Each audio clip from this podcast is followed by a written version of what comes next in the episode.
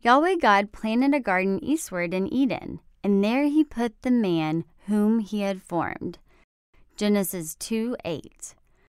Dear God, we are so glad that you created people because that's us. You created each and every one of us unique and special. Thank you for paying such close attention to us.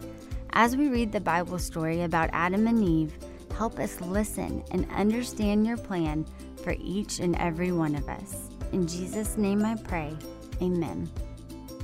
Thank you for praying with us today.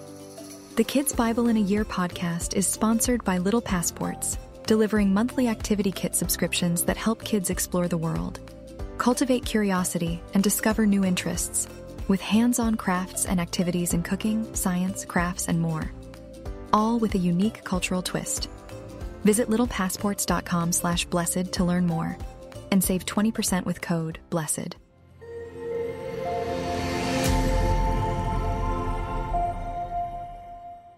Adam and Eve. In our last story, we learned about the very good creation of the entire heavens and the earth, land and sky, and plants and trees and mammals, birds, fish, reptiles, and amphibians, to name a few. Now, we will learn more about the creation of man and woman made in the image of God, inspired by the book of Genesis. Hi, it's me, Julia. Welcome to the Kids Bible in a Year podcast. Today we get to hear a Bible story about a beautiful garden, a forbidden tree, a parade of animals, and a long nap where God used the very first man's rib to create the very first woman. Sound incredible? It is, and it's all true. So let's get started. This is the story of the heavens and earth. The earth was new, and God didn't send rain yet. Instead of rain, he made two rivers or streams shoot up from the ground. These rivers watered the surface of the earth. Then, out of the dust of the ground, God formed a man and breathed life into him. This was the first man formed from the ground, and so his name was Adam. God wanted a place for Adam to live, so he planted a garden in the east between two rivers and called it Eden or Delight. Now, in the garden, there were lots of trees but there were two trees in the middle of the garden that were pleasing to the eye and good for food. One was called the tree of life, and the other one was the tree that gives the knowledge of good and evil. So God put Adam in the garden to live and work in the garden and take care of it, and told him that he could eat from any tree but because he loved Adam, he warned him about the other tree, saying, If you eat from that tree, you will certainly die. Adam did what God told him and did not eat from the tree. Adam was obedient, but God also said, It's not good for man to be alone. I'll make someone to help him. The next day, God told Adam to name all the animals on earth, and whatever he named the animals, that became their name. Now Adam still had not found a suitable helper, so the Lord caused Adam to fall asleep, and God took out a rib from his body and made a woman from the rib, and was called Woman. Adam was thrilled to this day, this is why a man will leave his family and become united with his wife. Adam and his wife were obedient and not ashamed. I told you it was an incredible story. God is so good. Did you see how well He took care of everything He created? He made sure all the plants and trees could grow by giving them water. Then, after making the very first man, God planted a garden for him to call home. God was the very first gardener. And speaking of the first man, do you remember his name? That's right, Adam. Now, here's what's really cool about Adam's name. In the very first language the Bible was written in, called Hebrew, the word for ground is Adamah. Can you say Adamah? Congratulations! Now you know a word in Hebrew. Now, don't you think the word Adamah sounds a lot like the name Adam? You're right. God made the very first man out of the dust of the ground, or the Adamah.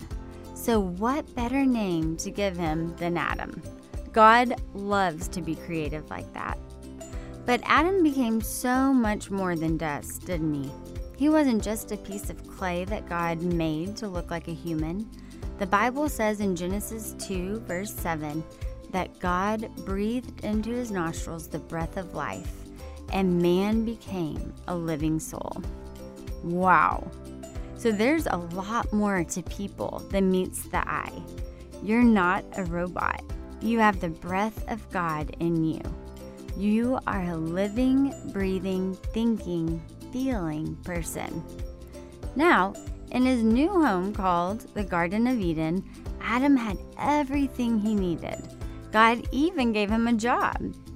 Adam was a gardener like God. And since gardening certainly makes you hungry, God gave Adam all the trees and plants in the garden for food.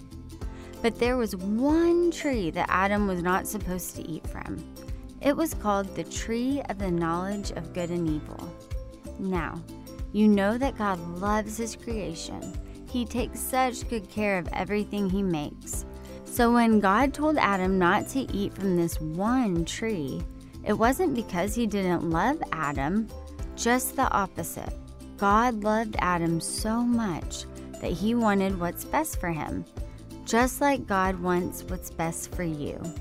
And God knew that if people ate from the tree of the knowledge of good and evil, it would do something horrible in their hearts. It would make them think they didn't need God, that they could be happy without God. And that would be so sad because God made you and me to find everything we need in Him. God is our happiness. So Adam obeyed God and took care of God's creation. He even got to name all the animals. Just imagine a whole parade of creatures stomping and hopping and racing and fluttering past you. What would you have named them? Would an elephant be an elephant or would it be a stompolodagus? Would a cheetah be a cheetah or would you name it something like Zoomer Cat? Well, Adam got to pick. But you know what? While Adam was surrounded by all those amazing animals, God saw that Adam needed help, big time. Because at first, man was all alone. There was no one else like Adam, no one else who reflected God the same way he did. No one else who could think and feel and love and learn in the same way Adam could. So God fixed that. He put Adam to sleep, then God used Adam's rib to create the very first woman named Eve. Well, Adam thought Eve was incredible, and together they became the very first husband and wife. They lived in God's beautiful creation, they loved Him and loved each other, they served God and served each other. Everything was perfect, just as God had planned. I'm so glad you got to join me today. Come back next time to hear how Adam and Eve made the sad choice to disobey God. And remember, the Bible is the best story ever told. It's God's story to you, and it's all true. Thanks for listening to Pray.com's Kids Bible in a Year. For more Bible stories and wisdom to last a lifetime, download the Pray.com app for free today.